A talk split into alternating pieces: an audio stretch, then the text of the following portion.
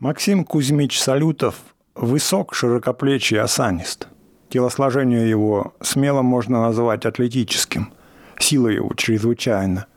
Он гнет двугривенные, вырывает с корнем молодые деревца, поднимает зубами гири и клянется, что нет на земле человека, который осмелился бы с ним побороться. Он храбр и смел.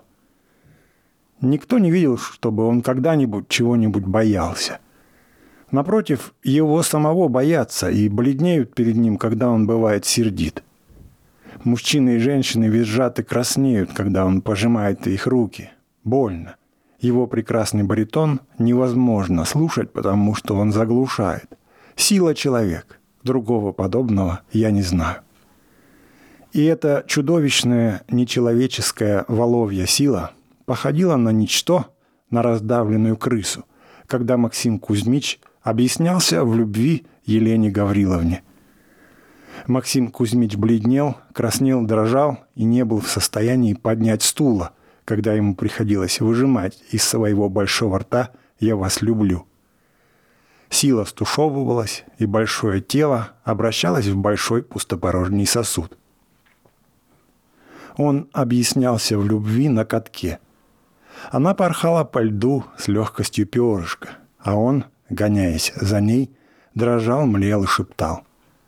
На лице его были написаны страдания.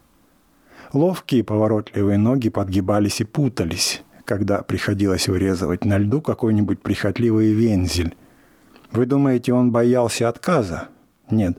Елена Гавриловна любила его и жаждала предложения руки и сердца. Она, маленькая и хорошенькая брюнеточка, готова была каждую минуту сгореть от нетерпения. Ему уже 30, чин его невелик, денег у него не особенно много, но зато он так красив, остроумен и ловок. Он отлично пляшет и прекрасно стреляет. Лучше его никто не ездит верхом. Раз он, гуляя с нею, перепрыгнул через такую канаву, перепрыгнуть через которую затруднился бы любой английский скакун. Нельзя не любить такого человека. И он сам знал, что его любят. Он был в этом уверен. Страдал же он от одной мысли. Эта мысль душила его мозг, заставляла его бесноваться, плакать, не давала ему пить, есть и спать. Она отравляла его жизнь. Он клялся в любви, а она в это время – копошилась в его мозгу и стучала в его виски. «Будьте моей женой», — говорил он Елене Гавриловне. «Я вас люблю. Бешено и страшно». И сам в то же время думал, имею ли я право быть ее мужем? Нет, не имею. Если бы она знала, какого я происхождения, если бы кто-нибудь рассказал ей мое прошлое, она дала бы мне пощечину. Позорное и несчастное прошлое. Она, знатная, богатая и образованная, плюнула бы на меня, если бы знала, что я за птица. Когда Елена Гавриловна бросилась ему на шею и поклялась ему в любви, он не чувствовал себя счастливым. Мысль отравила все. Возвращаясь с катка домой, он кусал себе губы и думал, «Подлец я.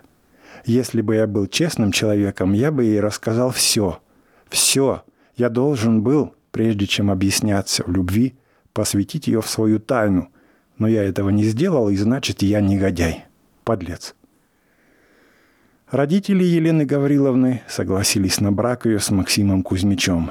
Атлет нравился им. Он был почтителен и как чиновник подавал большие надежды. Елена Гавриловна чувствовала себя на империях. Она была счастлива. Зато бедный атлет был далеко не счастлив.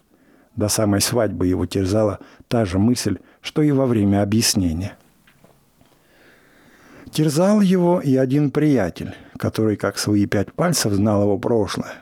Приходилось отдавать приятелю почти все свое жалование. «Угости обедом в Эрмитаже», — говорил приятель, — «а то всем расскажу. Да, 25 рублей дай взаймы». Бедный Максим Кузьмич похудел и осунулся. Щеки его впали, а кулаки стали жилистыми. Он заболел. Если бы не любимая женщина, он бы застрелился. «Я подлец. Я негодяй», — думал он. «Я должен объясниться с ней до свадьбы. Пусть на меня плюнет».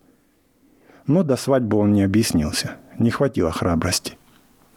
Да и мысль, что после объяснения ему придется расстаться с любимой женщиной, была для него ужаснее всех мыслей. Наступил свадебный вечер. Молодых повенчали, поздравили, и все удивлялись их счастью. Бедный Максим Кузьмич принимал поздравления, пил, плясал, смеялся, но был страшно несчастлив. Я себя, скота, заставлю объясниться. Нас повенчали, но еще не поздно. Мы еще можем расстаться. И он объяснился. Когда наступил вожделенный час, и молодых проводили в спальню, совесть и честность взяли свое. Максим Кузьмич, бледный, дрожащий, не помнящий родства, еле дышащий, робко подошел к ней и, взяв ее за руку, сказал – Прежде чем мы будем принадлежать друг другу, я должен объясниться. Что с тобой, Макс? Ты бледен. Ты все эти дни бледен и молчалив. Ты болен? Я должен тебе все рассказать, Леля. Сядем. Я должен тебя поразить, отравить твое счастье. Но что же делать? Долг прежде всего. Я расскажу тебе свое прошлое. Леля сделала большие глаза и ухмыльнулась. «Ну, рассказывай, только скорее, пожалуйста, да не дрожи так». Родился я в там, в Тамбове. Родители мои были незнатны и страшно бедны. Я тебе расскажу, что я за птица. Ты ужаснешься. Постой. Увидишь. Я был нищим. Будучи мальчиком, я продавал яблоки, груши. Ты? Ты ужасаешься, но, милая, это еще не так ужасно. Ох, я несчастный. Вы проклянете меня, если узнаете. Но что же? Двадцати лет я был... Я был, простите меня, не гоните меня, я был клоуном в цирке. Ты клоуном. Салютов в ожидании пощечины закрыл руками свое бледное лицо. Он был близок к обмороку. «Ты клоуном!» И Леля повалилась с кушетки, вскочила и забегала. Что с ней? Ухватилась за живот – по спальной понесся и посыпался смех, похожий на истерический. «Ты был клоуном, Максенька, голубчик. Представь что-нибудь. Докажи мне, что ты им был, голубчик». Она подскочила к Салютову и обняла его. «Представь что-нибудь, милый, ну, голубчик. Ты смеешься, несчастная. Презираешь? Да сделай что-нибудь. И на канате умеешь ходить. Да ну уже!» Она осыпала лицо мужа поцелуями, прижалась к нему и залебезила. Незаметно было, чтобы она сердилась, а он, ничего не понимающий и счастливый, уступил просьбе жены. Подойдя к кровати, он сосчитал три и стал вверх ногами, опираясь лбом о край кровати. «Браво, Макс! Бис! Голубчик еще!» Макс покачнулся, прыгнул, как был на пол, и заходил на руках. Утром родители Лели были страшно удивлены.